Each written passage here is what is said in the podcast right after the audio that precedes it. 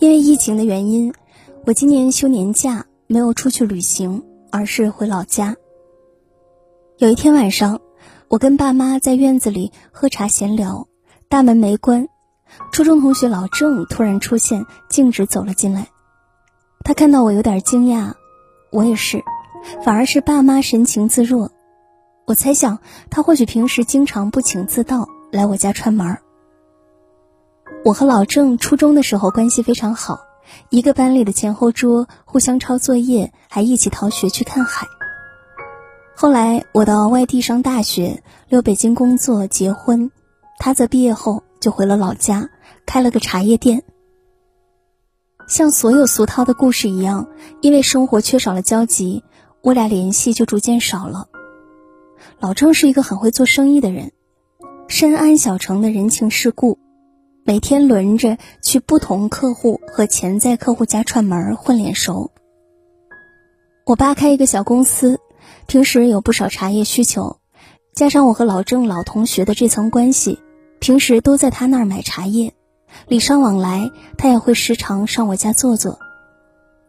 那天，爸妈招呼他喝茶，他一屁股坐下就开始问我的近况。我说我在杂志社当编辑，工作比较单纯。每天就跟稿子打交道，他说：“你的生活也太无趣了。”接着他开始抱怨钱有多难挣。上次被一个客户灌酒，他妈那个孙子一边骂我一边让我喝酒，有啥办法呢？还不是得喝。我说：“我们只有同事聚餐，大家都是爱喝不喝，从不劝酒。”他说：“难怪你还是这傻样，又不懂交际，又不懂应酬。”聊到婚姻，他问我和先生有没有准备要小孩儿，我说暂时没有。他说：“你反正也挣不了几个钱，还不如早点生孩子，让你爸妈开心开心。”短短十分钟，我深刻体会到了什么叫话不投机半句多。这样的对话，如果发生在十年前，我们还是天天见面、互相对来对去的初中生，或许没什么不适。但十年过去了，我们已经有了各自的人生和际遇，并且对彼此的生活知之甚少，有点像是熟悉的陌生人。谁会愿意一个陌生人对自己的人生指手画脚呢？平心而论，老郑是一个热心直率的人。记得初中有一次，我骑车摔倒，腿瘸了一个月，我爸妈没空接送我，他就每天义无反顾骑车载我上下学。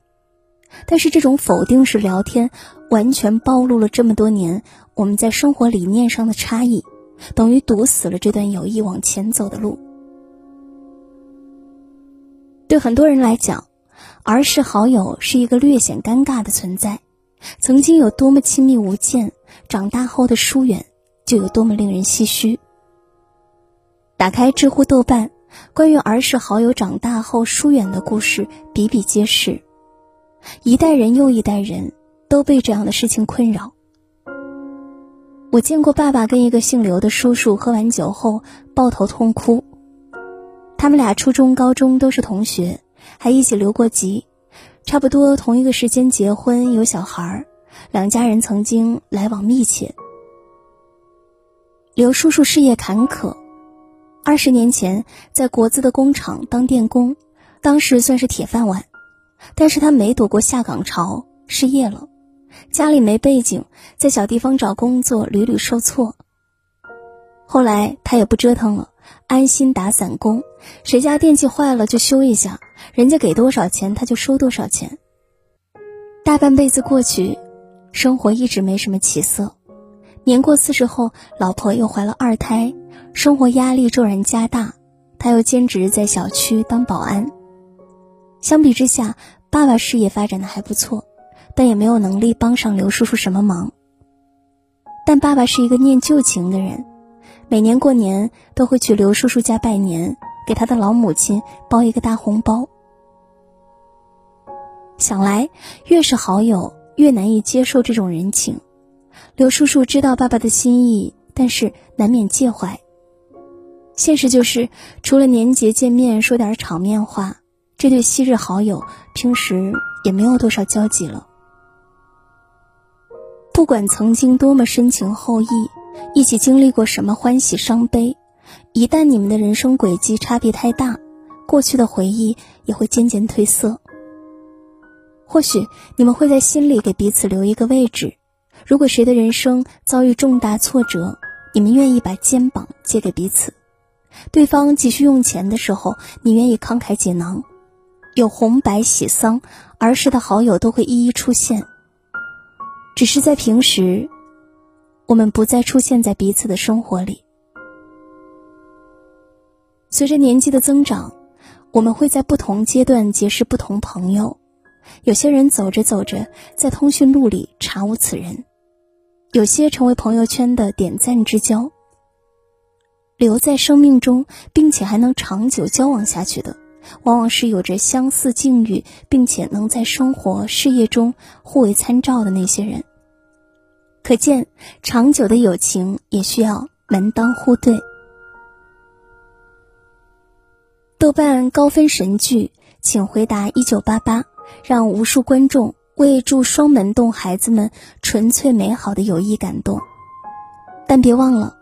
这些孩子能够长久的交往，一个现实的基础就是他们的人生非常同步。不管是成绩吊车尾的德善、优等生善宇、狗焕，还是围棋手阿泽，他们的人生从上一代人开始就互相交集，不仅分享青春的酸甜苦涩，也有成年后的彼此需要。五个好朋友，除了当军官的狗焕。其他人还在同一个城市，有空闲时就约在东龙开的饭店里喝酒聚餐。德善长大后成了飞国际航班的空姐，不再是那个没有梦想的神经大条的女孩。善宇当了医生，更加成熟有担当。阿泽逐渐成长为国宝级的围棋大师。五个小伙伴都稳步的开拓自己的事业，他们的眼界、阅历。都在增加，所以聚在一起，既能回忆过去的种种趣事，也能平等的给彼此各种人生建议。不仅是剧中如此，现实生活中更是这样。前一阵儿，谢娜和杜华是闺蜜的话题上了热搜，很多人觉得这俩人关系好，简直是破了次元壁。后来谢娜解释道，她和杜华十几年前就认识了。在事业刚要起步的时候，两人一起创业，困难的时候一条裤子轮着穿。渐渐的，谢娜在台前闯出一片天，杜华的经纪公司也步入正轨，两人还是会时不时的约饭聊天。在同一个圈子里，起点差不多的朋友相互扶持、站稳脚跟的打拼经历，也让这份友谊不知不觉存续了十几年。可以猜想。未来事业上的交集只会让这段友谊继续向前走。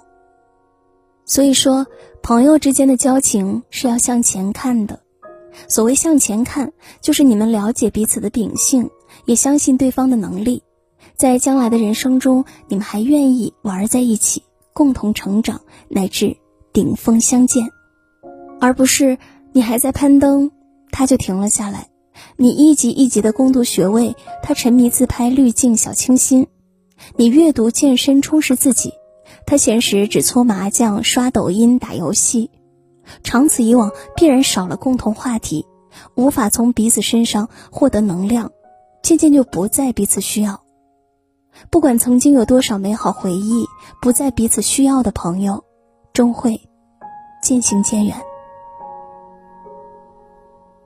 有人说，维持友情很累，我不这么觉得。相比经营爱情和婚姻，友谊是更加顺其自然的事情。随着年龄增长，我们的更多精力放在了家庭和事业，朋友更多是一个锦上添花的角色。气场接近、机遇相似的朋友，自然来往密切。而时间也会帮我们筛选掉许多不合时宜的友情。说起来有点残忍，但人生海海，能陪伴着彼此走过漫长岁月的缘分，本就稀少。所以，不必为此烦恼，享受友情，也不为离散。对的人，终会相见。